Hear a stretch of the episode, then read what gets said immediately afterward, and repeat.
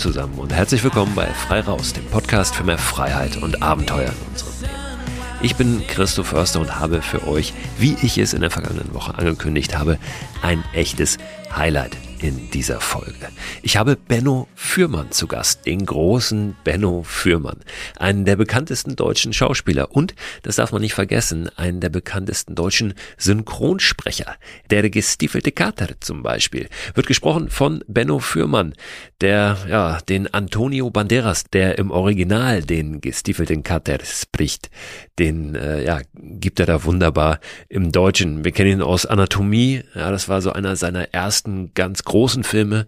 Viele bezeichnen das als seinen Durchbruch neben Franka Potente als leicht psychopathischen Medizinstudenten. Die Bubi Scholz Story, Nordwand, der Film über die Erstbesteigung der Eiger Nordwand, Babylon Berlin natürlich und diese Liste ließe sich noch lange, lange fortführen. Benno hat ein Buch geschrieben, ein Buch, dessen Titel mich sehr angesprochen hat und wo ich sofort gedacht habe, hey, darüber möchte ich mit Benno gerne mal sprechen. Dieses Buch heißt Unter Bäumen und auf dem Cover sieht man Benno Fürmann, wie er in einem Wald steht. Und was es mit diesem Buchtitel auf sich hat, worum es in diesem Buch geht, welche Botschaften Benno mit diesem Buch gerne weitergeben möchte, darüber sprechen wir heute, davon erzählt er. Wir reden gar nicht so viel über seine Vita, seine Biografie, denn das könnt ihr euch alles im Internet zusammen recherchieren. Ich finde es viel spannender, mal auf die Seite des Benno Fürmanns zu gucken, die noch nicht so bekannt ist. Ganz kurz nur die wichtigsten Eckdaten, wie Benno überhaupt zur Schauspielerei gekommen ist. Geboren in Berlin, in Berlin-Kreuzberg, ganz früh beide Eltern verloren. Die Mutter im Alter von sieben Jahren, den Vater mit 15 in ziemliches Loch gefallen, dann in seinen Jugendjahren. Mit 17 einen schweren S-Bahn-Unfall gehabt, als er sich aus einer fahrenden S-Bahn rausgehängt hat und nicht sah, dass da eine Ampel oder ein Pfeiler kam, gegen den er mit voller Wucht gegengedonnert ist. Sechs Wochen im Krankenhaus lag, großes, großes Glück gehabt hat, dass es dann doch am Ende gut ausgegangen ist und er wieder auf die Beine gekommen ist. Das Gymnasium abgebrochen äh, mit der mittleren Reife, verschiedene Jobs gemacht in Berlin, um ein bisschen Geld zu verdienen, dann mit 19 das Erbe eingesetzt und auf die Schauspielschule nach New York gegangen. Ja, und dann kam er irgendwann wieder nach Deutschland und so langsam kam seine Schauspielkarriere in Fahrt. Heute lebt Benno immer noch in Berlin, wieder als Single, hat eine Tochter allerdings, die mittlerweile so alt ist wie er, als er damals nach New York aufgebrochen ist. Diese Tochter lebt in Lissabon, studiert dort, deswegen haben wir auch, bevor das Gespräch so richtig offiziell begann, ein bisschen über Portugal und Lissabon gesprochen, wo ich ja gerade mit meiner Familie unterwegs war. Wir haben über das Buch gesprochen, an dem ich gerade arbeite und noch so ein paar andere Sachen.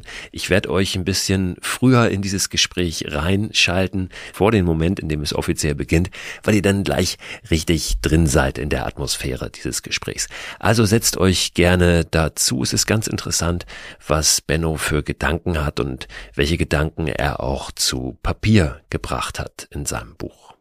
Es geht in dem Gespräch mit Benno Fürmann wieder, wie schon in einigen letzten Folgen auch, um die Frage, wie kriegen wir das eigentlich mit dem Reisen vereinbart, mit unserem Bewusstsein, mit unserer Verantwortung auch für die Umwelt, für die Natur. Wie ist dann das Reisen noch möglich und in welcher Form? Wie sollte das aussehen? Das ist ein Thema, das mich in den letzten Wochen auch sehr beschäftigt hat. Deswegen, und nicht nur deswegen, weil es Benno auch sehr beschäftigt, ist das ein Thema dieser Folge. Mir ist aber wichtig, an dieser Stelle noch einmal zu sagen, sagen, dass wir uns, so wichtig das alles ist, auch nicht verlieren sollten in diesem Hadern, sondern immer wieder auch darauf schauen sollten, und das habe ich ja auch in vielen Folgen der Vergangenheit getan, wie wir diese Momente einladen können, wie wir diese Momente erzeugen können in der Natur, in denen einfach alles gut ist, in denen diese Fragen gar nicht so sehr im Fokus stehen, sondern in denen wir einfach unsere Verbindung zur Natur so intensiv, so rein spüren, dass da gar kein Platz für die ganzen großen, ja wichtigen Fragen der Welt sind, aber in denen wir diese eben ein Stück weit ausblenden und uns das auch erlauben sollten. Auch darüber sprechen wir, über diese Verbindung zur Natur und die Möglichkeiten, diese wieder ein bisschen stärker, ein bisschen intensiver zu machen. Es wird auch diese Woche ein Newsletter zum Podcast geben, in dem ich nochmal die wichtigsten Themen des Podcasts aufgreife und entsprechende Links und Informationen teile. Diese Woche wird er wirklich rappelvoll sein. Ihr werdet natürlich Bennos Buch darin finden. Es gibt Infos und Links zum Bergwaldprojekt. Warum? Das erfahrt ihr gleich. Es gibt drei Dokus, die ich euch da reinpack.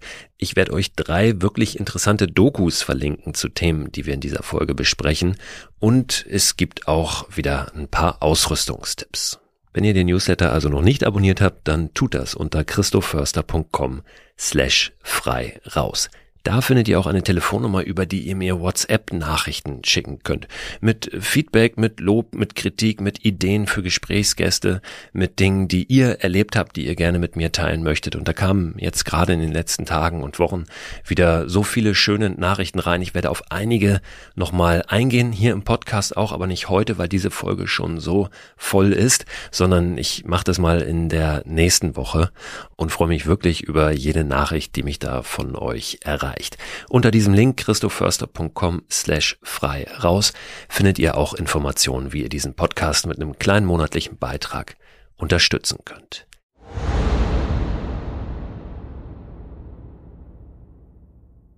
Werbepartner dieser Podcast-Folge ist wieder AG1. Die von WissenschaftlerInnen zusammengestellte Mischung hochwertiger Inhaltsstoffe in Pulverform.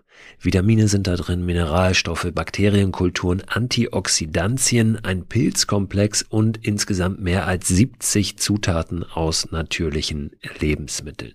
AG1 ist ein grünes Pulver, das ich seit einigen Wochen, Monaten ehrlich gesagt schon, jeden Morgen mir anmische, einfach in ein bisschen Wasser, 300 Milliliter und dann trinke. Gibt mir ein gutes Gefühl, gibt mir Energie und lässt mich gut in den Tag gehen. Und wenn ich es morgens mal vergesse, dann nehme ich es abends und gehe gut ins Bett. Es ist natürlich nicht so, dass AG1 eine gesunde, ausgewogene Ernährung ersetzt, aber es fühlt sich für mich nach einer richtig guten Ergänzung an und es ist dann doch so, dass es mir ein gutes Gefühl gibt, wenn ich es mal nicht schaffe, mich so optimal zu ernähren oder zum Beispiel unterwegs bin. Ich war eingangs, und das sage ich ganz ehrlich, sehr skeptisch, was AG1 betrifft und habe mich aber darauf eingelassen, das einfach mal auszuprobieren. Ich glaube, dass das ganz wichtig ist, mal jenseits aller wissenschaftlichen Studien und Erkenntnisse und Meinungen wirklich zu sagen, ich probiere es mal aus, ob es mich individuell weiterbringt und mir was gibt. Und den Eindruck habe ich wirklich bei AG1, dass ich es lieber trinke jeden Tag, als dass ich es nicht trinke.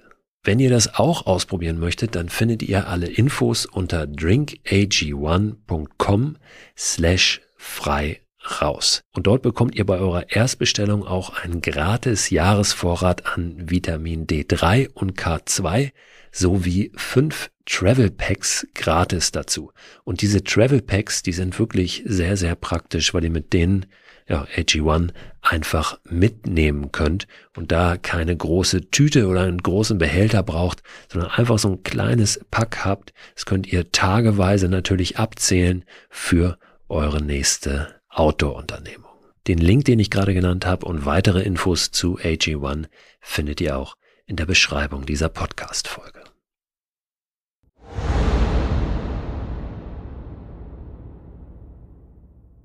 Jetzt gehen wir aber rein in das Gespräch mit Benno Fürmann und starten mal beim Thema Lissabon, weil ich Benno nämlich gefragt habe, wann bist du denn das nächste Mal in Lissabon? Wann besuchst du deine Tochter? Wie kommst du dahin? Wir haben uns ein bisschen über das Wandern in Portugal ausgetauscht und jetzt hören wir einfach mal rein und schauen, wo uns dieses Gespräch hinführt.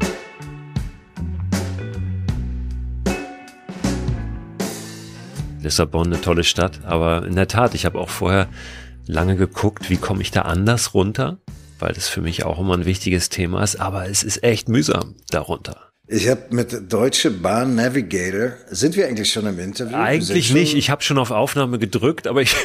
Weil ich ich, ich finde das sehr spannende Themen. Also die, die gehen ja nicht nur uns beide an. Die, die äh, Deutsche Bahn-App, die hat mir, wenn ich mich recht erinnere, 36 Stunden angezeigt. Und da komme ich an meine Grenzen zugmäßig. Das würde ich machen, wenn ich mit der Transsibirischen in die Mongolei fahre und weiß, ich bleibe vier Wochen. Aber für drei Tage Sechs nee, das ist, das ist hart auf jeden Fall. Und da ist noch kein Nachtzug Stunden dabei, ne? Da sitzt du ja nur. So. Also ich habe gerade eine Folge auch gemacht über Nachtzugverbindungen, neue Nachtzugverbindungen auch in Europa. Und, oh, da, ja. da würde ich mich über ein Update freuen. Entschuldige, dass ich dich da gleich unterbreche. Weil das würde mich total freuen, da zu hören, was die Revitalisierung bisher ergeben hat. Berlin-Stockholm ist jetzt neu? Genau, habe ich gehört. Und Berlin-Brüssel. Nice. Zwei neue Verbindungen. Von Brüssel kann man natürlich dann theoretisch auch noch weiter Richtung, na, kannst du ein Stück mit der Bahn fahren und dann nach England, ne, äh, rüber. Yeah. Aber yeah. Berlin-Brüssel, Berlin-Stockholm sind so die Haupt, Verbindungen, die jetzt neu sind in diesem Jahr. In den Süden ist es immer noch ein bisschen schwierig. Ne? Es ist schwierig, vor allen Dingen, weil, und das fand ich auch interessant, ich habe das bei der Recherche rausgefunden, auf die Iberische Halbinsel, da ist eine andere Spurbreite. Nein. Das ist immer noch schwierig, also es ist verrückt, dass das immer noch ein Thema ist, mit dem Umspuren der Züge. Passiert aber gerade viel. Ja, aber ich meine, mit dem, mit dem Nachtzug Richtung spanische Grenze, ich habe ja kein Problem, dann in Spanien oder an der spanischen Grenze einen Zug zu wechseln, wenn du erstmal bis dahin kommst auf angenehme.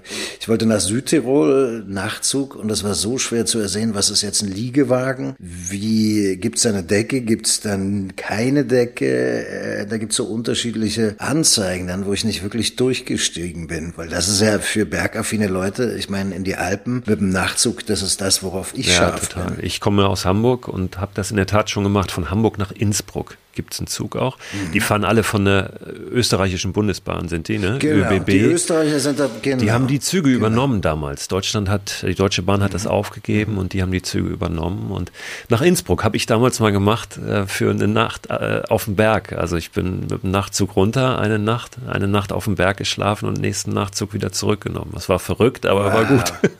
Schön, ja. Ja, das war gut.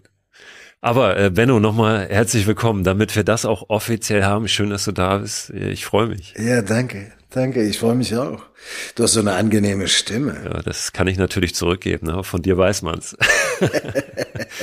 Deshalb sage ich. Du hast äh, Robinson Crusoe auch gesprochen. Ich habe Robinson Crusoe gesprochen unter der Prämisse, dass ich äh, ein Text dazu schreibe, einen kurzen, der auf dem CD-Cover abgedruckt werden muss, weil ich das Werk epochal finde und so eine eigene Gattung prägend. Die Robinsonade, jemand, der die Welt nochmal neu erfinden muss und äh, improvisieren muss, die Welt nochmal ganz neu aufbauen muss. Das finde ich toll an dem Buch. Auf der anderen Seite finde ich das Buch ein zutiefst rassistisches Werk von dem weißen Mann, der das Licht bringt und Freitag ist ihm dankbar auf seine primitive Art, lernt er ein bisschen was dazu und es ist zwischendurch unerträglich.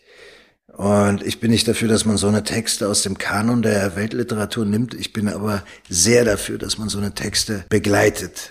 Du hast da schon geschrieben und du hast jetzt mal richtig geschrieben. Ne? Du hast ein paar Seiten voll gemacht. Du hast ein Buch geschrieben. Das heißt, Unter Bäumen ist jetzt gerade erschienen.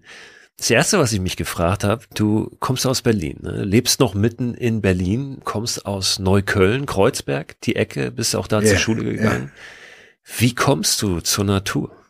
Äh, ich glaube, da war meine Mutter ganz brauchbar, die ist mit mir viel gereist. Und das ist ja immer die Frage, die man sich stellt, worauf man nie eine Antwort kriegen wird. Wer wäre ich, wenn ich unter anderen Vorzeichen geboren wäre? Wenn ich in eine andere Familie reingeboren wäre, wenn ich adoptiert geworden wäre und äh, in den Alpen aufgewachsen wäre. I don't know.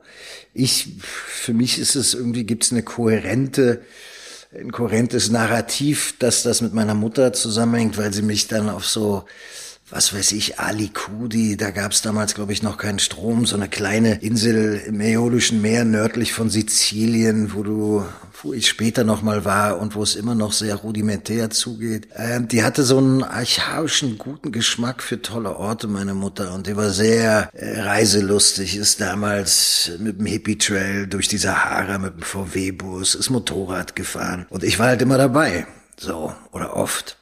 Dann habe ich mütterlicherseits auch äh, mit ihr die Besuche gemacht nach, wie wir damals in Westberlin gesagt haben, nach Westdeutschland. Alles, was nicht Westberlin war, war DDR oder Westdeutschland. Die kam aus Niederholtorf. Das ist so Siebengebirge, wobei Gebirge da ein bisschen ein gewagter Begriff ist, weil es ist eine hügelige äh, rechtsrheinische Landschaft oder ist es linksrheinisch, egal. Der Rhein schlängert sich durch sanfte Hügel, es ist sehr waldig, es ist sehr schön, da gibt's den Drachenfels, Siegfried, die Legende vom Drachentöter und so weiter. Und insofern war ich da einmal im Jahr und da waren dann Froschwanderungen. Ich habe mit meinem Cousin und meinem Onkel Frösche auf die andere Seite von der Landstraße getragen. Man konnte sein Fahrrad unangeschlossen stehen lassen. Wir sind durch den Wald auf Hochsitze geklettert und so weiter. Dann war ich bei den Falken es war so eine SPD-nahe Jugendorganisation, die ich äh, toll fand. Ich war da, glaube ich, sogar in zwei Gruppen. Lila Wolke und Springmäuse. Hört sich an wie so eine Kita-Gruppe, ne? Ja, genau, so eine sehr alternative, sehr unheroische, sehr unchauvinistische Kita-Gruppe. Ja, aber das war keine Kita-Gruppe, sondern eine Jugendgruppe. Aber wir waren, was war ich da? Zehn, elf irgendwie ACDC gehört und nackt durch den Wald geflitzt und äh, gebt Sacco und Fanzetti frei geschmettert am Lagerfeuer. Das waren so die frühen Prägungen, an die, die ich mich erinnern kann. In Berlin selber, Westberlin war ja dann schon sehr hermetisch abgeriegelt, wenn du so willst. Da gab's den Grunewald und ansonsten hast du tolle Parks in Berlin, ein paar Seen, eigentlich viel Wasser, aber jetzt in meiner direkten Nachbarschaft war das schon sehr urban, sehr auch dreckig und Hundescheiße war so das Natürlichste, was du gefunden hast. Ansonsten waren es irgendwie Alkis, die einem auf dem Kopposer Damm entgegengetorkelt kamen und Karstadt an der Ecke und viel Zement und Pflastersteine. Ich bin in der Tat auch in Westberlin geboren. Also ich habe meine ersten, ja, meine ersten vier Lebensjahre in der Ecke Zehlendorf, Grunewald da äh, verbracht. Weil meine da Eltern, bist du naturnah auf Ja, ich war naturnah. Meine Eltern haben da mal zehn Jahre gelebt, also die kamen da nicht her und es gibt auch keine weitere Verbindung, aber die haben die wilden 70er in Berlin verbracht und ich bin in so einer alten Tankstelle, einem alten Tankstellengebäude. Meine Mutter hat da in einem Krankenhaus gearbeitet in, in äh, Zehlendorf am Wannsee. Ja. Also es war eine tolle Ecke, wir haben aber nicht sonderlich feudal gewohnt.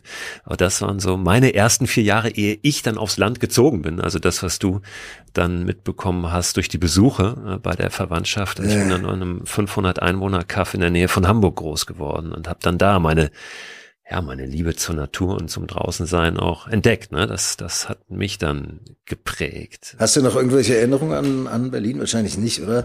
So unter vier ist extrem schwierig kaum. Ja. Ähm, natürlich hast du noch ein bisschen was von, von Fotos oder so, ne? Ich weiß, dass meine Eltern damals so ein altes Faltboot hatten. Ja, ja so ein Klepper-Faltboot, mit dem wir dann auf dem Wannsee ja. gefahren sind. Mein, mein Vater viel so durch den Wald gelaufen und gerannt ist, also viel Sport gemacht. Aber so eigene Erfahrungen nicht mehr, nicht mehr wirklich präsent. Nee, leider. Aber ich habe dann äh, später nochmal in Berlin gelebt, zwei Jahre bei dir um die Ecke. Mhm. Eine Straße weiter. Und äh, das Umland von Hamburg war dann bis zur Adoleszenz?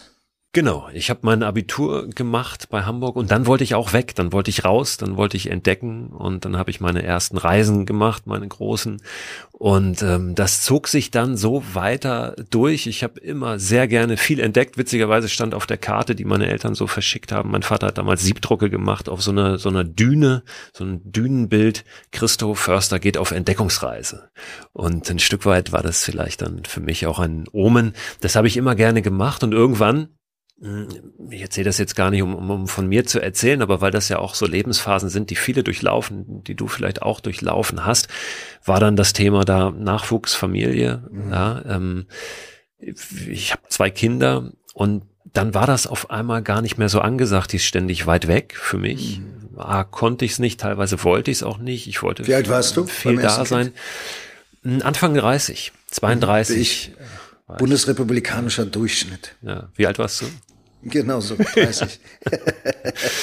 Warum ja, immer anders sein? Äh, hab dann, hab dann irgendwann für mich ähm, aber auch verstanden, ich muss gar nicht immer weit weg für Abenteuer, sondern ich kann Abenteuer auch vor meiner Haustür erleben und ähm, habe dann mich ganz viel mit diesem Thema beschäftigt. Was sind eigentlich für Abenteuer möglich ähm, und wie kann ich die greifen? Was gehört dazu, ohne in die Weltgeschichte rauszufahren? Und das ähm, war für mich ein sehr spannendes Feld und ist es bis heute. Du hast ja auch in dem Buch einen, einen ganz großen Fokus, deswegen heißt es auch unter Bäumen auf das, was vor unserer Nase liegt, auf unter anderem ein Wald, in dem du warst, in dem du zehn Tage gearbeitet hast, in einem Bergwaldprojekt. Wo liegt dieser Wald, in dem du da warst? Das war in den bayerischen Voralpen, Voralpenland, Walchensee, die Ecke. Tolle Ecke. Wunderschöne Ecke, wunderschön. Der See ist ja sehr beliebt, aber du kannst halt auch nicht überall an den See ran. Insofern ist der großteilig auch naturbelassen und äh, nur so viele Touristen haben Platz, wie an den ausgewiesenen Stellen äh, anlegen können sozusagen. Äh, sehr kalt, sehr tief, sehr klar, wunderschön. Und das Bergwaldprojekt ist ja ein gemeinnütziger Verein, wo Laien in den Wald gehen, um unter Anleitung von grünen Förstern, die mit den lokalen Förstern aus dem Revier zusammenarbeiten, zu lernen, wie der Wald funktioniert. Der Großteil des Waldes ist ja, wie wir wissen, äh, in Zeitlupentempo fürs Auge nicht sichtbar in, im, im Prozess. Und so ein bisschen mehr zu verstehen, wie das funktioniert, das war so ein bisschen mein Anspruch. Und auch was du sagst, so die Zeiten verändern sich nicht nur durch die Familie, sondern auch klimatisch finde ich es einfach uncooler als früher, fünfmal im Jahr irgendwo hinzuballern, was früher immer mein Rhythmus war. Und da in Deutschland zehn Tage im Wald zu campen, mit dem ersten Vogelschrei aufzuwachen, mich Bach zu waschen, dann zu hören, was heute ansteht. Die ersten Tage haben wir dann sehr viel gehackt, was mich irritiert hat. Ich so, ich will Bäume pflanzen. Wir wollen doch der Natur helfen, den klimatischen Herausforderungen gerecht zu werden. Ich will doch nicht roden. Aber teilweise, weil wir schon so lange eingegriffen haben, musst du halt auch gewisse Baumarten protegieren, damit sie wieder mehr Platz, mehr Licht bekommen gegenüber anderen Baumarten, die schneller wachsen, Licht nehmen und so weiter. Das ist ja immer der Kampf ums Licht die ganze Zeit. Und was ich daran toll finde, ist, dass es A, mir ganz egoistisch eine Erdung gibt. Mich, das war ein sehr heißer Sommer, äh, mich beruhigt, weil ich im Wald Dinge machen, die die Welt besser machen und nicht noch weiter verschlechtern. Was ich in Berlin nicht immer das Gefühl habe, wenn ich hier aus dem vierten Stock auf heißen Asphalt schaue, mir wieder irgendwas gekauft habe, Fleisch gegessen habe. Ich finde das alles okay, aber es geht um eine Balance und mit der Balance wissen wir alle, ist das, ist das so eine Sache im Leben. Und im Bergwaldprojekt sozusagen mich zu erden, mich zu bilden, gleichzeitig der Natur zu helfen, während ich über die Natur lerne. Besser, besser geht's ja gar nicht. Es war ganz toll. Ich bin dann so ein bisschen glücklicher, wie es immer nach einer Naturerfahrung ist. Ich meine, nenn mir einen Menschen, der in den Wald geht und unglücklicher rauskommt, als er reingegangen ist. Das habe ich noch nie erlebt. Und das im größeren Stil äh, zu machen, mit Gleichgesinnten sich zu verbinden. Das fand ich schon ganz, ganz toll. Und zum Schluss haben wir dann auch äh, gepflanzt, gesetzt und Lärchen, Lärchen in den, in den Boden gesetzt. Ja. Bergwaldprojekt e.V., das kann ich jedem nur empfehlen. Haben wir hier auch schon mal, also ich habe eine Mitarbeiterin mal gehabt, die eine Woche auch da war und äh, berichtet hat von da. Ich war selbst tatsächlich schon mal angemeldet. Leider ist dann die Veranstaltung Corona zum Opfer gefallen. Das fiel so in diese Zeit, dann wurde das alles abgesagt. Es ist gar nicht so einfach, immer einen Platz zu bekommen. Ne? Wenn das Programm das raus total, ist, dann genau, ist das direkt genau. alles, alles voll. Und ganz viele der Menschen, also bist du so in einer, in einer Kursgröße von 12, 14 Leuten, äh, ganz viele von denen waren Wiederholungstäter. Das heißt, das hatten, das hatten einen Sog. Äh, aus den von mir beschriebenen äh, Gründen machen das Leute sehr, sehr gerne. Du zahlst nicht, dafür ackerst du halt. Ne? Anreise musst du selber übernehmen, musst dein Zelt mitnehmen und dann wirst du verköstigt und dafür bist du aber auch im Schweiße deines Angesichts unterwegs. Ich will das halt auch nochmal machen, weil was eine ganz physisch äh, krasse Sache sein soll, ist äh, die Renaturisierung von, von Mooren im, im nördlichen im nördlichen Deutschland. Dann geht es auch äh, in Österreich, in der Schweiz Projekte und ich glaube sogar auch in, in, äh, in Spanien, in Katalanien, wenn ich mich recht erinnere. Katalonien. Ich, ich werde es definitiv nochmal verlinken. Ich habe einen Newsletter, der ist so angedockt an diesem Podcast ja. und da packe ich den Link nochmal rein. Ja, und dann heben, heben wir das nochmal, heben mhm. wir das mhm. nochmal hoch und, und zeigen da die Möglichkeiten nochmal auf. Was hast du für dich mitgenommen? Neben vielen neuen Wissen wahrscheinlich, ähm, was die Bäume betrifft, ähm, was, was die Lebenswelt der Bäume und die Herausforderungen, vor denen sie stehen, betrifft. Was hast du für deinen für dein Leben mitgenommen? Weil das ist am Ende eine ganz entscheidende Frage. Ne? Also ähm, für dich jetzt zurück in Berlin, du hast gesagt, da ist es schwierig, aber du lebst ja nun mal in Berlin. Welchen Einfluss hat das auf deinen deinen Alltag oder vielleicht auch deine Gedankenwelt einfach nur? Was hat es gemacht? Mm, feinstofflicher Natur war es einfach sensibilisierend und wie immer, wenn du dich der Natur aussetzt, äh, ist für mich da eine große Portion Demut dabei vor der Größe der Veranstaltung, der wir so beiwohnen, vor dem Alter eines Baumes, vor der Weisheit, der, der Verbindung von allem mit allem. Wir sind der Natur, die auf Natur schaut und ein bisschen feiner wieder mal zurückgekommen gefühlt. Dann habe ich mich teilweise sehr, wenn man von einer weißen Weste spricht, äh, war meine Weste sehr dreckig, weil ich Menschen getroffen habe, mit Menschen dazu tun hatte, die noch nie geflogen sind, aus Umweltgründen. Ich dachte, holla die Waldfee, ich bin so ein schlechter Mensch. Ich bin so viel geflogen, so viele Bäume kann ich niemals pflanzen. Und auf der anderen Seite glaube ich, lassen wir uns nicht alle mit der gleichen Schablone messen. Wir haben unterschiedliche Bedürfnisse, wir haben unterschiedliche berufliche Alltage. Und es geht, glaube ich, dann eher um, um ein Bewusstsein darum, was hat mein Handeln für Folgen und gleichzeitig, welche Grundbedürfnisse müssen befriedigt werden bei mir. Und das nicht egozentrisch zu leben, sondern zu wissen, dass das immer eingebettet ist in einen größeren Kontext. Da war das schon ein, ein, ein, ein Katalysator. Äh, wieder mal und diesmal ganz besonders. Das sind ja auch Dinge, die du in deinem Buch thematisierst und das finde ich so schön an dem Buch, dass du es ganz offen tust, ähm, im Prinzip die Leserinnen und Leser an diesem inneren Prozess, diesem inneren Kampf, diesem Hadern auch äh, teilhaben lässt. Und einerseits äh, finde ich, ist da drin äh, so ein Suchen, ein, ein Versuch vom Erklären von Antworten. Auf der anderen Seite wieder das Zugeben, hey, eigentlich habe ich gar keine, keine Antworten. Ähm, ich weiß es doch auch nicht. Ja, teilweise vielleicht auch ein sich selbst erklären wollen, warum das schon okay war, wie man es in der Vergangenheit gemacht hat. Man wusste es ja nicht besser. Ähm, vielleicht manchmal auch ein, eine Art Rechtfertigung, ohne das jetzt werten zu wollen vor sich selbst und, und vor anderen. Gleichzeitig aber immer wieder zu sagen, ähm, wir müssen was ändern, aber ich, und ich will auch was ändern und, und hier bin ich in meinem Prozess so ist es. Ja, in dem ja viele sind, glaube ich. Und das finde ich so schön, ein, im Prinzip ein, ein Beispiel dafür, wie es vielen geht. Ja, dass wir alle Vielleicht nicht alle, du hast äh, schon gesagt, es gibt Menschen, die haben das für sich sehr klar.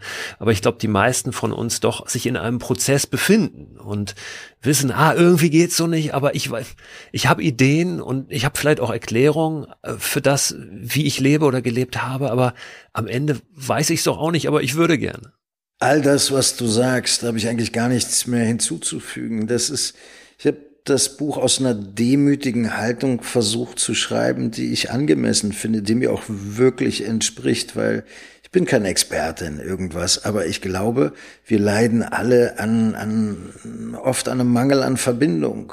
Also Corona hat das auch hervorragend zutage gebracht, wenn auch auf schmerzvolle Art und Weise. Äh, der Riss, von dem immer geredet wird, der durch diese Gesellschaft geht, aber vielleicht ist der auch nicht neu, sondern vielleicht ist da einfach auch eine Tendenz von uns, dass wir uns gerne distanzieren und uns eigentlich nacheinander sehen und das ist auch natürlich sind wir Natur, die in die, die aus der Natur kommt. Wir, wir, die letzten 200 Jahre erst bewegen wir uns in einem urbanen Kontext. Wir kommen eigentlich, wenn man das äh, auf die Menschheitsgeschichte äh, betrachtet, kommen wir aus dem Wald alle und ein Großteil unseres Systems ist viel mehr Wald als Stadt und was heißt das für unsere Sehnsüchte? Was heißt das für unseren modernen Lebenswandel? Wie geht das Leben? Ist ja ultra komplex. Unsere Sehnsüchte ähm, und gleichzeitig ein aufrechtes, anständiges Verhalten zu jonglieren, ist Tag für Tag, finde ich, wahnsinnig anspruchsvoll. Also von dem, was ich gerne möchte und von dem, was ich tue, das abzugleichen, ist einfach eine Herausforderung. Wenn ich könnte, wie ich wollte, ich würde wie früher leben. Da habe ich einen Film gedreht und bin in ein Land geflogen, was ich noch nicht kannte. Es war herrlich. Die Welt war mein, mein Spielfeld und ich möchte nicht in Berlin sein müssen, sondern ich fühle mich am wohlsten an einem Ort, wenn ich mich entscheide, da zu sein. Jetzt gibt's viele Gründe für Berlin. Es gibt aber auch viele Gründe, morgen in die Mongolei zu fliegen. Ich überlege mir das mittlerweile aber zehnmal und weiß einfach, was es, was es kostet. Und auf der anderen Seite beschreibe ich das in dem Buch auch in einem Kapitel, habe ich meine jährliche Reise, ich erlaube mir so eine längere Reise pro Jahr in der Regel. Da war ich auf Sokotra, einer Insel, die vor Somalia liegt, aber zum Jemen gehört. Und weil sie so nah an Somalia nicht, dass Somalia jetzt das sicherste Gebiet der Welt ist. Liegt ist sie zumindest vom Krieg im Jemen, aber unberührt und deshalb kann man da hinfliegen. Wunderschön, wunderschön. Da kam ich wieder aus äh, Sokotra und äh, hatte eine, eine Trennung noch in den Knochen und ich habe gemerkt, ich kann nicht in Berlin sein. Ich so, aber Benno, du kannst jetzt auch nicht äh, First World Problem mäßig dann direkt in den nächsten Flieger irgendwo hin, wo es auch schön ist. Muss ich aber, weil ich verdorre hier. Meine Seele geht kaputt. Ist aber scheiße für die Umwelt. Was ist wichtiger? Der Selbstschutz oder die Umwelt? Das ist nicht immer so mit, da haben vielleicht manche Leute eine ganz klare Haltung, aber die meisten, wie du gerade gesagt hast, von uns jonglieren Tag für Tag. Und das finde ich okay, wenn das einem Prozess, wenn dem ein Prozess zugrunde liegt und wir nicht ignorant sagen, ist so egal mache ich, tut mir gut, ist stimmig für mich. Das höre ich auch so gerne. Das fühlt sich stimmig für mich an. Aber was ist denn mit dem Rest der Welt? Ist es da auch stimmig? Insofern glaube ich, war das mein Versuch, dieses Buch zu, aus einer Haltung heraus zu schreiben, aus einer Lust, mich mit euch zu verbinden, dadurch, dass ich weiß, dass wir die gleichen Fragen haben und demütig in die Fragen sinken, das hat Rilke mal so schön formuliert, dann nähern wir uns vielleicht auch allmählich den Antworten, wenn wir uns wirklich vor den Fragen verneigen. Und ja, ich habe wesentlich mehr Fragen als Antworten. Ich finde das herausfordernde Zeiten, in denen wir leben. Und Hoffnung ist wichtig. Und Hoffnung ist wichtiger denn je, die zu behalten sich in so einem Prozess auch zu exponieren, ist ja auch ein Stück weit mutig, da rauszugehen und zu sagen, hier, ich mache das so, ich habe die Gedanken dazu, aber ich bin im Prozess, das ist noch nicht fertig und das ist nicht perfekt, wie ich das hier mache. Kann es sein, dass dir das als Schauspieler ein bisschen einfacher fällt, ein bisschen leichter nee. fällt, in so einem halbfertigen Prozess da nach draußen zu gehen? Nee, ich glaube, mir ist es schwerer gefallen, weil ich, oder weiß ich nicht, mir ist es nicht leicht gefallen, weil als Schauspieler bist du ja drauf geeicht, in Interviews immer wieder abzuwägen, wie weit gehst du. Äh, es gibt so die, die, die Kreise der Intimität. Der innerste Kreis bist du mit dir, dann kommen deine engsten Freunde, Familie, dann kommt die Öffentlichkeit und so weiter. Und dazwischen bewegen wir uns ja alle. Ich als Schauspieler stehe jetzt mehr in der Öffentlichkeit, zumindest äh, natürlich nicht die 30 Jahre meiner Karriere, aber sagen wir mal die letzten 20 Jahre äh, schon sehr. Und da habe ich für mich ganz klar durchdekliniert, wie weit ich gehen will und was öffentlich ist und was privat ist. Meine, meine Geschichte zum Beispiel, also wie ich selber zu dem wurde, der ich bin, habe ich ansatzweise erzählt, aber über den Tod meiner Eltern zum Beispiel, die sehr früh gestorben sind, habe ich nie sprechen wollen, weil mir das so privat war. Und da war es für mich jetzt schon auch ein Quantensprung, der sich angemessen angefühlt hat, äh, zu sagen, so, wenn ich von Verbindung spreche, dass es uns daran mangelt, dann muss ich auch selber ein bisschen die Hosen runterlassen. Dann kann ich nicht selber aus meinem Elfenbeinturm erzählen, dass wir uns mehr zeigen sollten, uns dem Leben mehr ausliefern sollten, hinterm Ofen hervorkommen, dass nur Menschen, die sich einander zeigen, auch in der Lage sind, wirklich fruchtbare, tiefe Beziehungen miteinander einzugehen. Und ich glaube, wir alle haben Sehnsucht nach Verbindung, laufen aber mit Lederjacke und ausgespreizten Ellbogen durch die Gegend. Und da habe ich weniger denn je Lust drauf. Ich bin über die Jahre da, glaube ich, mutiger geworden mm, und authentischer in meinem Selbstausdruck. Und das jetzt auch erstmalig als öffentlicher Schritt, wenn du so willst, durch die Veröffentlichung dieses Buches. Weil ich da, ich will ich will einer von uns sein. Das habe ich letztens eine Wand gesprayt gesehen, fand ich so schön. Ich wäre so gerne einer von uns. ich glaube, viele haben in der Tat aber mm, ein bisschen Schiss davor, äh, weil ja auch ständig jetzt Dinge bewertet werden, über welche Plattform auch immer das geschieht, dass schnell mit dem Finger gezeigt wird auf Menschen, die vielleicht noch Sachen falsch machen, wo wir alle Sachen falsch machen und dass es schwerer fällt, sich zu exponieren und zu sagen, hier, hier bin ich so äh, nackt, wie ich bin, mit einem, was vielleicht auch noch nicht so gut läuft und, und was, was ich noch nicht so gut mache. Und ja. äh, das finde ich ganz schön. Und da hatte ich den Eindruck, dass du da möglicherweise, dass dir das leichter fallen könnte, weil du das als Schauspieler ja auch machst. Du stellst dich da hin und sagst, jetzt bewertet mich mal alle, äh, mal unabhängig von Social Media. Ähm, ne? Rückmeldungen, Applaus und, und, und Feedback, das ist ja für einen Schauspieler nicht nur wichtig, lebensnotwendig wahrscheinlich, sondern auch alltäglich und, und gewohnt ein Stück weit, oder? Total. Gleichzeitig nervt mich das auch kolossal an meinem Beruf. Ist natürlich jetzt auch ein Stück weit, hört sich das wahrscheinlich arrogant an, wenn ich sage, äh, mich nervt das bewertet werden. Aber das ist wirklich so. Ich, ich, ich, ich liebe es natürlich, wenn wie vor ein paar Tagen eine ältere Dame stehen bleibt und sagt, Herr Fürmann, ich finde Sie so toll. Ich freue mich wirklich immer, Sie zu sehen. Die wollte gar nichts. Sie wollte kein Autogramm, nichts. Das ist ja das schönste, der schönste Blumenstrauß, den man kriegen kann, so im Vorbeigehen. Auf der anderen Seite wissen wir alle, dass äh, Menschen, und das ist ja auch wissenschaftlich erwiesen, die etwas Scheiße finden, eher einen Kommentar im Internet hinterlassen als Menschen, die etwas toll finden. Der zufriedene Mensch geht fröhlich seiner Wege. Der Unzufriedene, der will sich auskotzen. Und insofern ist das für mich auch dann, brauche ich das noch? Also jetzt werden schon meine Filme bewertet. Brauche ich, muss ich mich jetzt privat auch noch zeigen oder persönlicher, als ich es je zuvor gesagt, äh, getan habe? Ich finde es angemessen. Das war ein Herzenswunsch und mit den Folgen, dass Leute jetzt irgendwie äh, was weiß ich, Kommentare, Kommentare hinterlassen, jetzt musst du auch noch ein Buch schreiben oder was weiß ich. Was an einer exponierten steht. Stelle weht meistens ein Wind. Ne? Genau, ähm. sehr gut gesagt. Schöner, schöner Satz.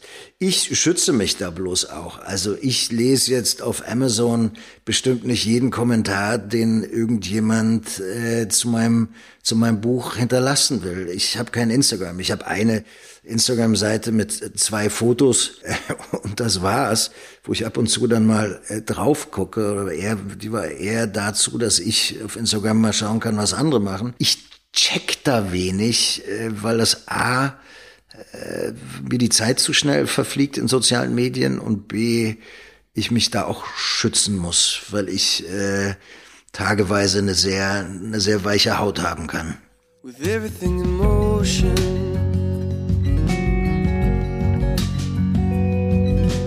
say a word, hold a hand. Life is not the sum of what we plan, but the in-between. Für mich so der, der wichtigste Punkt in diesem ganzen äh, Thema auch Verbindung. Du hast dieses Wort gesagt, genannt zur Natur, ist fast sich zu lösen von diesem, ich muss die Natur schützen, damit dieser Planet weiter besteht und, und damit ich alles richtig mache, ähm, sondern eben zu dieser Verbindung hinzukommen und zu verstehen, dass das für mich wieder aus diesem egoistischen, in Anführungszeichen, Blickwinkel dass das gut ist, dass mir das gut tut, mal unabhängig davon, wie das jetzt für den Planeten so ist, dass ich, ich mir das gut tut, wenn ich mich mit der Natur verbinde, weil es mir dann besser geht.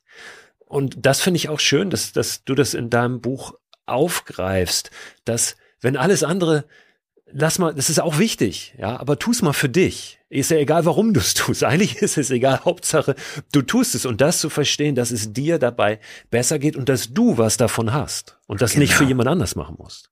Und ich glaube, je mehr wir die Natur nicht verdinglichen, da Natur, hier wir, desto mehr wir uns verbinden und Natur sind. Ich erzähle am Anfang in dem Buch von einem Astronomen, der mich zu Tränen gerührt hat, der einen Vortrag gehalten hat und gesagt hat, er hat Gravitation eigentlich nie wirklich verstanden. Aber ihm wurde eines Nachts gewahr, als er von einer Party in den Sternenhimmel geschaut hat, in der Wüste, dass er Materie ist, die gerade auf Materie schaut, in, auf die Sterne schaut, dass er Sternenstaub ist, weil er wurde ja nicht auf den Planeten gesetzt, sondern er kommt ja vom Planeten. Also er ist quasi der Planet. Und insofern sind wir, wenn wir kontemplativ in den Sternenhimmel schauen, das Universum, was sich selbst betrachtet. Und das war so tiefgreifend, wie mich dieser Mensch da erwischt hat in der Tiefe meines Selbst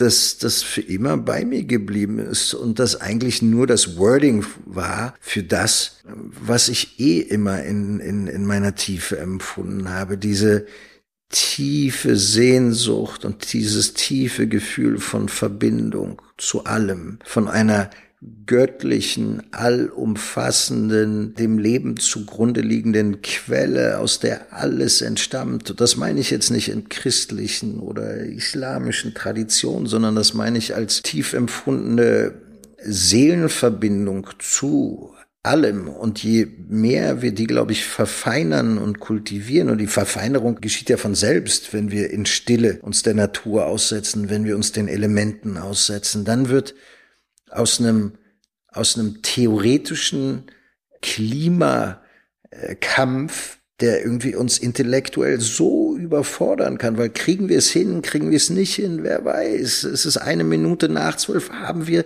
vielleicht noch die Restchance, dass es eine Minute für zwölf ist. Der eine sagt so, der andere sagt so, aber es sieht ja nicht wirklich toll aus, dass wir die anderthalb Grad, die können wir, glaube ich, vergessen mittlerweile, weil wir halt einfach ein bisschen dümmer sind, als wir sein sollten. Aber aus dieser Verbindung heraus eine ganzheitliche ein ganzheitliches Bestreben zu machen, ein, ein, ein innerer Ruf eher, der daraus resultiert, ist meine Erfahrung, dass ich das schützen will, dem ich selbst entstamme, weil der Baum ist ja ich und ich bin ja der Baum. Wir sind ja der Planet. Insofern ist es, ist das auch rede ich auch immer von mir, wenn ich von allem rede und ich rede von allem, wenn ich von mir rede. Und daran glaube ich, an die Kraft dieser Verbindung, die mich aus dem Kopfkarussell rausholt. Je mehr wir in der Natur sind, desto mehr wissen wir auch, äh, wo wir herkommen, wo wir hinwollen und was wir schützen wollen. Nämlich uns selbst. Es gibt im in diesen Avatar-Filmen, das schöne Bild von diesem, ich glaube, Ewa äh, mhm. heißt es da, diese Verbindung, was auch nichts Wissenschaftliches ist, wo auch noch keiner hintergestiegen ist, was aber da ist, was sich anzapfen lässt und wo sich diese Verbindung ja dann auch optisch dargestellt herstellen lässt. Ne? Und dass dieses dass dieser Film aus, aus dem Land kommt mit einem der katastrophalsten CO2-Abdrücke der Welt, ist auch wieder mal spannend. Ja, da sind wir wieder bei der Hoffnung, äh, die dann ja. hoffentlich zuletzt stirbt. Ja, aber ich finde es, finde es sehr wichtig und, und, gut, dass du da auch da drauf guckst und äh, das ein bisschen versuchst auch, ist auch ein schönes Beispiel auch mit dem Wissenschaftler zu entwissenschaftlichen, dass selbst die Menschen, die da alles wissen, am Ende beim Gefühl landen. So, ja. ja, schön gesagt. Danke dafür. Genau das. Genau das. Verbindung, sich öffnen, spüren, sich erlauben zu spüren und nicht immer verstehen müssen. Ich bin nicht glücklicher wenn ich auf dem Berg stehe, wenn ich weiß, wie alt dieser Berg ist und welche welche Gesteinsplatte sich auf welche geschoben hat. Ich find's toll, wenn mir das Leute erklären, aber oft vergesse ich es auch schon wieder im nächsten Moment und freue mich, wenn die Sonne dann rauskommt und wir den Gipfel erreichen.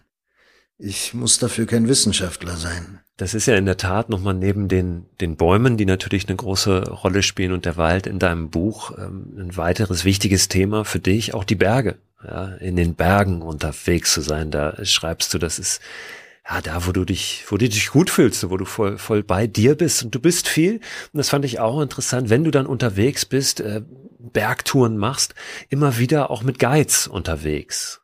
Ja. Warum? Weil es dann tatsächlich darum geht, äh, entweder sicher zu sein oder noch mehr Wissen zu bekommen, auch über die Region oder dann wieder um eine Verbindung, einfach eine Begegnung? All das.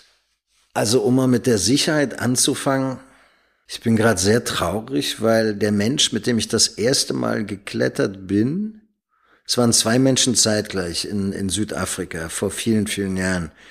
Da war ich mit einem Stuntman ein bisschen bouldern ähm, und dann war ich mit meinem Schauspielkollegen, dem Engländer Julian Sands, am Tafelberg klettern. Und Julian ist jetzt mittlerweile seit Wochen verschollen er lebt in Kalifornien mit seiner russischen Frau, seinen drei Kindern und ist äh, zum Mount, ein kalifornischer Berg, sein Hausberg quasi. Ähm, und die hatten in Kalifornien jetzt einen krassen Wintereinbruch, so eine ganz krasse Kältewelle. Und Julian ist seit Wochen verschollen. Die letzte E-Mail, die ich von ihm bekommen habe, hat er so wunderschön englisch charmant formuliert, dass er gerade vom äh, vom Matterhorn äh, abgestiegen ist mit ein paar Freunden und dass dieser, diese Besteigung, it could have only been more meaningful if you would have been with us. Und ich habe jetzt nichts mehr von Julian gehört. Da bist du beim, sollte man allein in die Berge gehen muss man sich halt wirklich gut überlegen, wie haarig ist die, äh, die Tour, was sind die Umstände, wie viel weißt du und da wirklich ehrlich mit dir zu sein, weil einmal ausrutschen reicht, du hast den, dein, dein Fußknöchel verstaucht oder gebrochen und äh, dann kannst du dir unter Umständen die Karten legen, wenn die Nacht kommt. Ähm, der zweite Punkt ist, dass ich bei krassen Touren, also ich bin zum Beispiel mal um den Cerro Torre auf dem patagonischen Inlandeis, da musst du einfach Menschen haben, die wissen, äh, weil du, es sieht alles gleich aus. Also du hast Berge, du hast Eis, du schläfst auf dem Eis, du trinkst das Eis, auf dem du läufst, in dem du es abends schmelzt. Es gibt keine äh, Beziehungspunkte mehr, weil du keine Flora, Fauna hast, sondern nur Eis und Stein und du kannst wirklich nicht abschätzen, ist der Berg vor dir, bist du in drei Tagen da oder ist das ein, ist das eine Woche oder bist du ja, wann, wann, wann bist du da? Also es ist auch ein, ein Kompass für mein dann doch großstädtisch geprägtes Selbst, was sehr, sehr gerne in der Natur ist, aber was bei weitem nicht so viel weiß wie die Bergführer, mit denen ich teilweise dann auch befreundet bin und unterwegs bin. Und der dritte Punkt ist der, dass ich es liebe, mit Locals unterwegs zu sein. Ich bin, werde immer stiller, wenn ich in der Natur bin, aber ich glaube, so wirklich schweigend ganz alleine zu sein, das mache ich vielleicht gerne so drei Tage oder so und das mache ich auch zwischendurch. Aber so eine wirkliche Tour, da finde ich es schon toll, im Himalaya unterwegs zu sein und mit einem Nepali, mit einem Sherpa mm, über die Kultur zu sprechen und irgendwie mich totzulachen, weil der Typ neben mir, wenn ich ihn frage, bist du eigentlich gerne in den Bergen? No, don't like, don't like. Ich so, do you like to walk? Nah, don't like, don't like. du wusstest, der Typ hat gerade irgendwie den beschissensten Job, den er sich vorstellen kann, aber wenigstens lacht er mit mir über das Leben und die Absurdität, dass ich bezahle für etwas, was er freiwillig nie tun würde. Er ist aber eigentlich der Bergmensch und ich bin der Großstädter. Das finde ich schon ganz, ganz toll und da habe ich viele Verbindungen geschlossen über die Jahre, die mir wichtig sind und die mein, meine Tage verschönert haben. Ja, meine Frage wäre gewesen, kann, kannst du gut allein sein, auch alleine unterwegs sein? Ähm, ist ja durchaus ein Thema auch, was dann äh, wieder andockt, vielleicht auch an deine Biografie. Ja? Ähm, du hast früh deine beiden Eltern verloren, nun ist allein und einsam natürlich nochmal ein bisschen was ja, anderes. Ja? Ein Riesenunterschied. Aber kannst ja. du äh, ganz gut allein auch in der Natur? Ja, also ich bin gerne allein und je älter ich werde, ich weiß nicht, wie es dir da geht, äh, je, je mehr ist mir Stille auch wichtig. Also mir wird's öfter als früher zu laut. Ich glaube, das kommt dem Alter und ich weiß das zu schätzen, wenn wir mit Freunden im Wald sind und nicht die ganze Zeit irgendjemand quatscht oder ich eine Bergtour mache. Und also mein Horror sind Menschen, die die ganze Zeit sagen, oh, ist das schön, oh, schau mal da, ah, guck mal, der Sonnenuntergang, ah, wo ich denke, ich sehe ihn doch, das ist doch so schön, können wir nicht leise sein, können wir das nicht still genießen, bitte, bitte, bitte. Also das suche ich schon sehr und ich mache einmal im Jahr dann, ich meditiere gerne, einmal im Jahr mache ich ein stille Retreat, also gehe wirklich ins Schweigen und spreche dann eine Woche nicht und bin gerne in der Natur. Aber ich glaube, ich bin da auch einfach zu demütig oder zu klug, als dass ich weiß, dass ich einfach nicht so viel weiß wie ein Bergführer. Ich meine, mein Kumpel Heinrich in Südtirol, der schaut in den Himmel, sagt, in zwei Stunden wird's regnen. Und der hat recht. Ich gucke in den gleichen Himmel und ich sehe einen Himmel. Also ich, ich sehe das nicht, was er sieht. Insofern ist es wahrscheinlich auch mein gesunder Selbsterhaltungstrieb, der mich bei anspruchsvolleren Touren daran hindert, alleine loszugehen.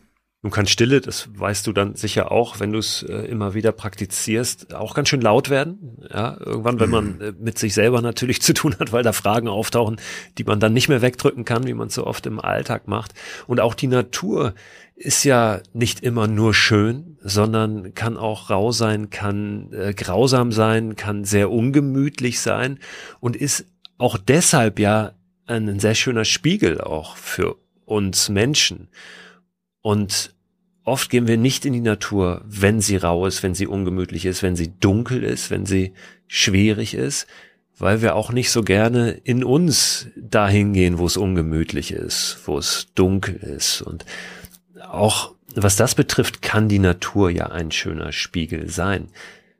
Gehst du gerne ins Dunkle, sowohl in dir selbst als auch in der Natur, also dahin, wo es richtig, wo es richtig stürmt und, und, und wehtut und dann ist vielleicht so ein bisschen wieder der, der Kreis geschlossen mit der Frage zu dem, was ich vorhin meinte, ey, als Schauspieler musst du das nicht auch tun, immer wieder dahin gehen, auch in dir, in deiner Seele, wo es, wo es ungemütlich ist, wo es wehtut, gerade vielleicht auch bei deiner Biografie und dich damit auseinandersetzen und nicht sozusagen, hey, heute scheint die Sonne und dann äh, mache ich mir da draußen mal einen schönen Tag. Mm, all das, was du sagst, aber es macht natürlich nie Spaß. Also äh, äh, als, als äh, Schauspieler freue ich mich natürlich nicht, wenn ich ähm, an den Dreh, Drehort komme und äh, dann denke ich nicht, juhu, heute kann ich den Tod meines Kindes spielen. Ich freue mich jetzt schon drauf. Leider drehe ich erst in einer Stunde. Wie kriege ich denn die Zeit jetzt totgeschlagen?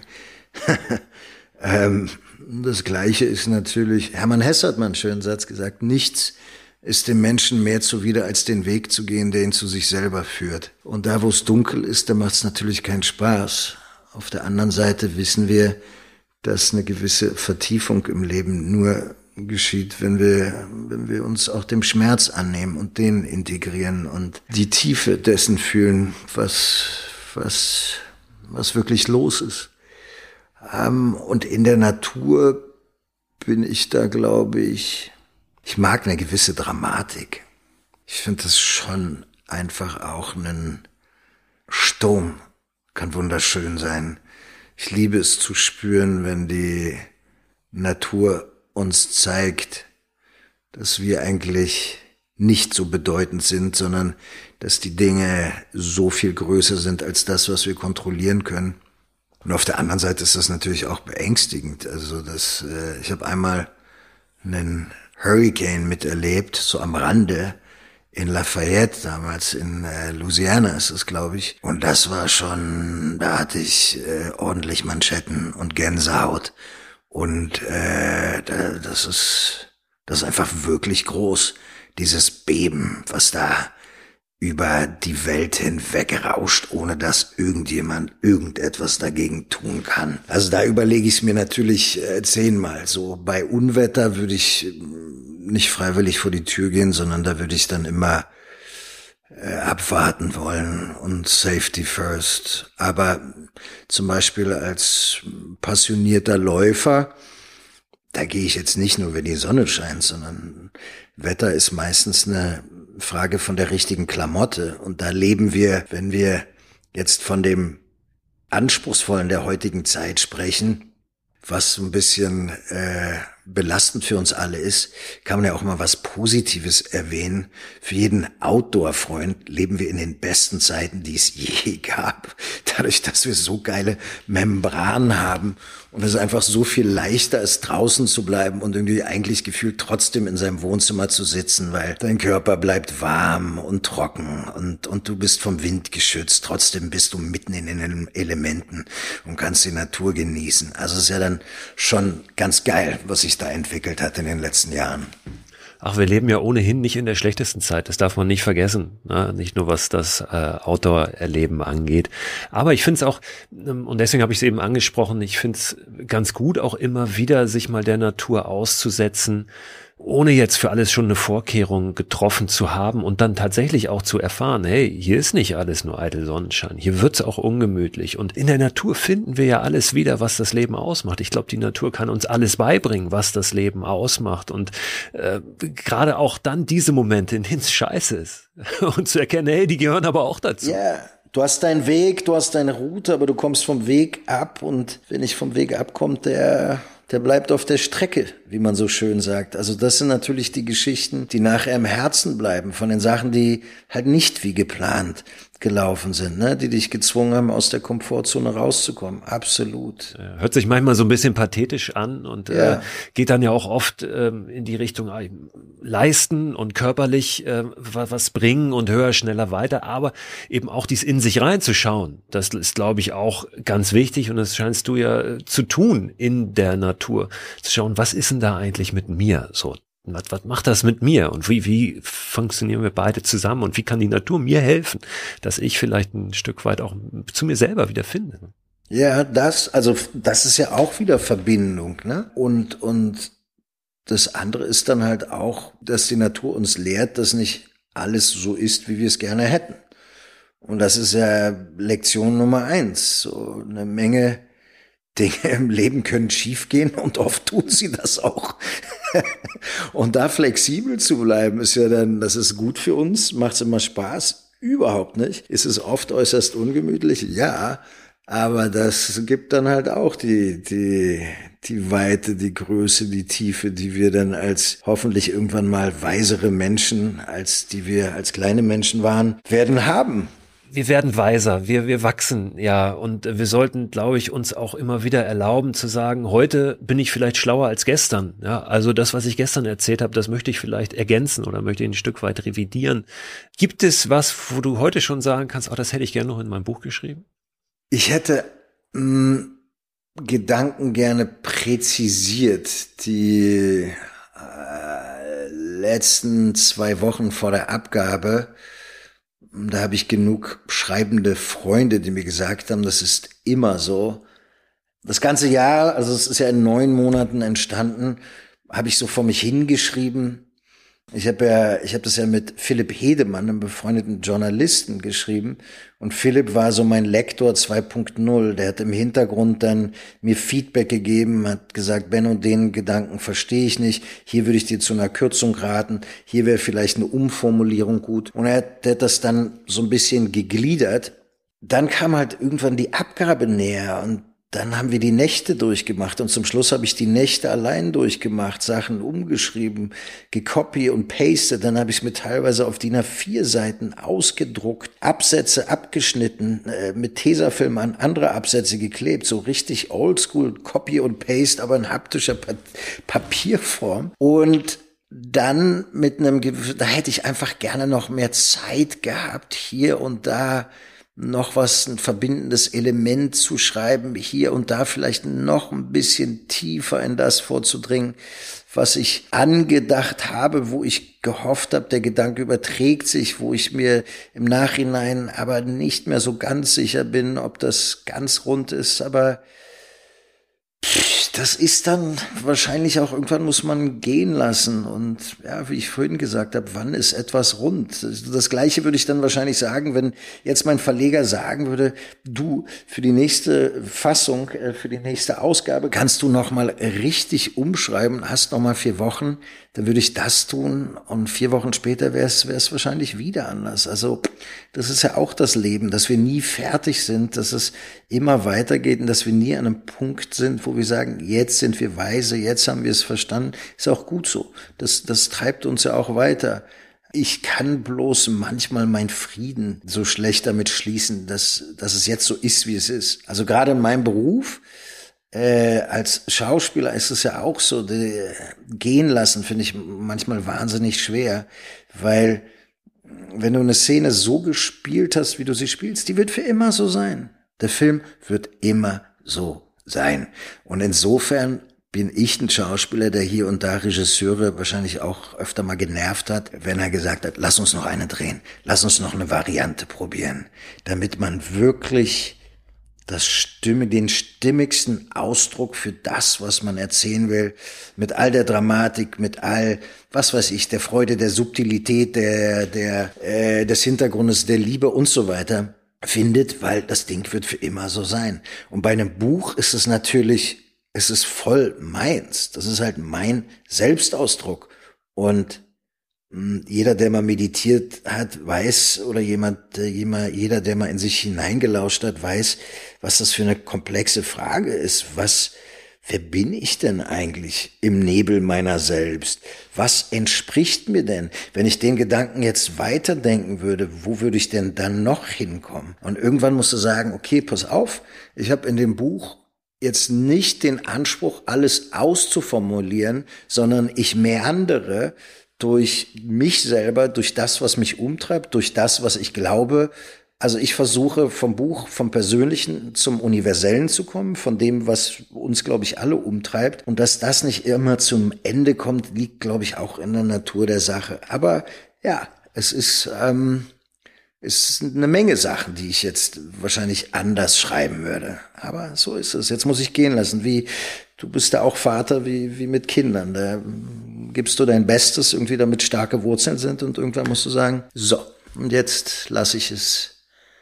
Jetzt lasse ich es. Jetzt bleibe ich in Verbindung, aber jetzt muss ich sehen, was, was daraus wird. Und ich bin da. Sind wir wieder bei der Hoffnung, dass, dass, dass, dass man einiges richtig gemacht hat in der, in der Vergangenheit. Wo gehst du als nächstes hin? in dir selbst? Also gibt es da Orte, wo du sagst, ah, da will ich jetzt mal hin, da will ich mal hingucken. Und hast du so eine klare Mappe von dir selber? Meditierst du? Sitzt du? Nee, nicht wirklich in der Form. Gibt es so eine Karte? Hast du eine Karte bei dir? Nee. Bei mein Ansatz bei der Meditation, da gibt es ja so viele Formen. Äh, Autosuggestion, der Himmel ist blau, ich bin glücklich und bla bla. Äh, oder ein Mantra oder ähm, was auch immer, einem, einem, einem Koan, also Koan ist aus dem japanischen Zen-Buddhismus eine intellektuell unlösbare Aufgabe, mit der du dich beschäftigst, damit der Verstand beschäftigt ist und du in Ruhe meditieren kannst. Was weiß ich, zwei klatschende Hände, welches Geräusch macht die linke? Darüber meditierst du und gehst dann zu deinem Meister, wenn du das Gefühl hast, du hast eine adäquate Antwort gefunden, die ihn zufriedenstellt. Was ich mache, ist aber ich lausche. Also ich will mir nicht selber etwas soufflieren. Ich will dem lauschen, was da ist. Ich will das wahrnehmen, äh, was, was in der Tiefe meiner selbst schlummert. Und ich möchte mich bei der Meditation in radikaler Selbstannahme üben.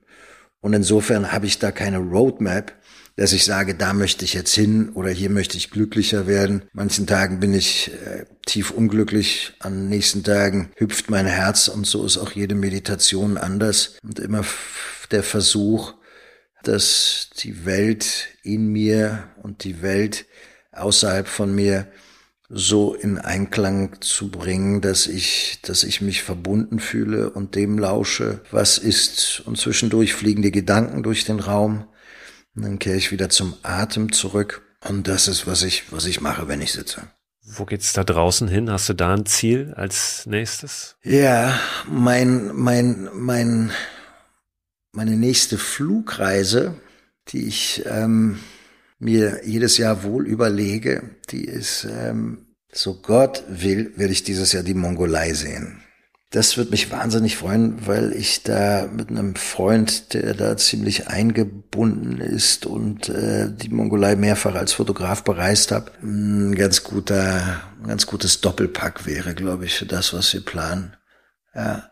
Wie handhabst du das denn mit dem Fliegen, wenn ich dich fragen darf? Das ähm, ist tatsächlich ein Thema, was ich jetzt zuletzt auch immer mal wieder gedanklich aufgeworfen habe, auch hier teilweise formuliert habe im Podcast. Ich versuche so wenig wie möglich zu fliegen, aber jetzt kommt das Aber, was bei so vielen von uns kommt. Es gelingt mir auch nicht vollständig. Ich war jetzt in Portugal zwei Wochen mhm. mit meiner Familie. Wir sind dahin geflogen. Da weiß ich, das ist nicht gut. Da will ich aber auch gar nicht groß anfangen. Da kann man jetzt das Schönreden und Gründe suchen und, und das rechtfertigen, aber das, da will ich gar nicht mit anfangen. Ich weiß, das ist nicht so dolle. Wir haben da für uns einen Grund für gehabt, warum wir das so gemacht haben, aber unterm Strich bleibt's blöd dahin zu fliegen. So, bin ähm, bei dir. So, das ist das ist einfach. Und dann so. kann man vielleicht kompensieren an einer anderen Stelle und wissen, pass auf, das hat jetzt was gekostet. Dafür muss ich mich hier und hier und hier jetzt ein bisschen mehr am Riemen reißen. Ich werde jetzt äh, Ende April werde ich nach werde ich nach Japan fliegen, um mhm. mich da mit dem Thema Waldbaden intensiv zu beschäftigen, um viele Menschen zu treffen, ähm, auch Wissenschaftler, die sich ja dort intensiv mit dem Thema beschäftigen, in die Wälder gehen, wo die die mhm. Anfänge dieses Waldbadens als als dann auch Wissenschaftsbereich liegen. Da freue ich mich sehr drauf. Und auch das habe ich lange überlegt, mache ich das. Lange mhm. keine Fernreise mehr gemacht, in der Tat, aber mich dafür jetzt entschieden, das zu tun. Ähm, auch dafür kannst du dann wieder Gründe finden oder ich kann Gründe finden. Ich möchte ein, ein Buch darüber schreiben. Ich möchte Menschen das näher bringen. Ich glaube, Menschen hören da mehr hin, gucken da mehr drauf, wenn du wirklich mhm. da hingehst und das nicht in einem Wald jetzt vor den Toren Hamburgs machst. Ich glaube, das hat dann mehr Gewicht, aber letztlich sind auch das alles ja konstruierte Argumente, die man sich selber dann hinlegt, um sich das vielleicht ein Stück weit grün zu waschen oder schön zu reden. Auf jeden Fall habe ich mich bewusst dafür entschieden. Und ganz interessant, derweise habe ich neulich eine E-Mail bekommen äh, von einem Hörer, der, weil ich das hab fallen lassen, dass ich dahin fliegen werde im Podcast, der darauf Bezug genommen hat und mich gebeten hat, auch im Namen seiner Kinder darüber noch einmal nachzudenken. Und so ein erster Reflex war fast zu sagen, ah, das ist ja ein bisschen übergriffig jetzt. Das ist doch meine Entscheidung. Aber im nächsten Moment habe ich gedacht, ja, nimm das doch mal an und hör da mal hin und das ist doch ist doch okay, wenn ihm das ein Bedürfnis ist, ähm, mhm. aus vollem Herzen mich zu bitten, darüber noch einmal nachzudenken, ist das doch völlig in Ordnung. Warum sollte ich das denn nicht tun? Und das glaube ich auch ein spannendes Thema und, und ein wichtiges Thema. Nicht gleich immer in die, also wenn da jemand kommt und sagt, ah, ich glaube, das kann man besser machen, ja, ja. nicht gleich zu sagen, ich mach's richtig, hör mir auf, ja, nicht gleich dagegen zu schießen und in die Gegenoffensive zu gehen, sondern schon mal hinzuhören und das mal mitzunehmen und zu bewegen und zu schauen, kann ich möglicherweise da für mich was rausziehen, was mich besser macht, ja, oder besser Total. ist immer so ein, so ein blöder Begriff, ja, aber wo, woran ich noch weiterkommen und wachsen kann, ja. Ich finde in dem Fall besser schon, also ich, ich, ich lege die Latte bei mir selbst an und ich weiß, dass ich mich in allen Bereichen, also von Ernährung über Konsumverhalten, über Flugreisen verbess verbessert habe. Ich finde, das kann man schon so stehen lassen oder sich selber mal attestieren. Und ich glaube, es tut uns gut, uns mit uns selbst zu vergleichen. Und mir tut das auch, äh, mit mir macht das auch was. Äh, das, was du gerade sagst, ist ja für mich jetzt keine neue Info, dass ich, ich habe dir erzählt, der Bergwaldmensch Christoph, mit dem ich auch Waldbaden war in, in Thüringen, was äh, wunderbar war, der ist wie gesagt noch, noch nie geflogen. Und sowas zu hören, das hat für mich dann auch was Schmerzhaftes, weil ich mich sehr sündig fühle, sehr äh, ich, ich mache das schlecht. Und das ist aber dann wieder so kompliziert. Natürlich ist jeder Flug, den wir nicht machen, macht die Welt besser. Auf der anderen Seite macht es wirklich die Welt besser, wenn keiner von uns mehr irgendwo hinfliegt, wenn junge Leute nicht mehr fremde Kontinente besuchen. I'm not sure. Was ich dir sagen kann, ist, dass ich in die Mongolei, und soweit bin ich, liebend gerne mit dem Zug gefahren wäre. Mit der transsibirischen Eisenbahn wäre das sogar ein Lebenstraum. Geht aber leider gerade nicht, weil Kollege Putin andere Pläne hat. Aber ein Flug bleibt ein Flug, bleibt ein Flug. Daran ist nichts zu rütteln und deshalb ähm, finde ich den Anstoß drüber nachzudenken von deinem Hörer toll, weil er einen Schmerzpunkt berührt, den ich auch in mir habe. Ja, ich äh, wünsche dir, dass du da für dich den Weg weitergehst, besser wirst, dass, dass ich es werde, auf jeden Fall, dass wir es gemeinsam werden, ein Stück weit. Ja, ja. Dass, dass wir alle schauen, dass wir nicht nur für uns besser werden, sondern auch miteinander besser werden, um dieses, äh, diese Idee der Verbindung nochmal aufzugreifen und ja. miteinander nicht nur zu verstehen als du und ich und ähm, den Menschen, denen wir gegenübertreten, sondern eben auch der Natur. Genau. Es ist nicht nur stimmig für mich, sondern ist es stimmig für die Welt. Benno, ich äh, danke dir sehr für deine Zeit, für das Gespräch und äh, bin danke gespannt, wo, wohin dein Weg dich führt und äh, wann sich möglicherweise unsere nochmal kreuzen. Ich freue mich auf dein Buch. Alles Gute. Bis dann. Ciao, Christen. Wieder so ein Gespräch, bei dem ich das Gefühl habe, das quatschst du jetzt nicht hinten noch kaputt mit irgendeiner langen Abmoderation. Ich danke euch fürs Zuhören. Verweise nochmal auf das Buch von Benno Unter Bäumen, erschienen im Gräfe und Unzer Verlag. Und wenn ihr mögt, dann abonniert den Newsletter zu diesem Podcast unter christoförster.com slash frei raus. Da gibt es nochmal alle Infos zu den Themen aus dieser Folge. Wie schon eingangs gesagt, zum Buch, zum Bergwaldprojekt. Drei Dokus habe ich für euch. Zwei zum Thema Wald, eine über die Mongolei. Habt eine gute Zeit und hört gerne nächste Woche wieder rein. Zur neuen Folge von Frei Raus, dem Podcast für mehr Freiheit und Abenteuer in unserem Leben.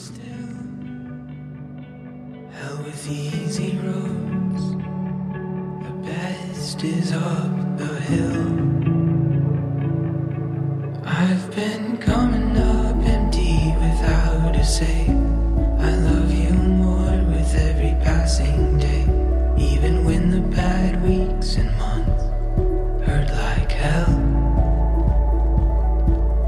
And I know that sometimes it'll get real blue. Work with me.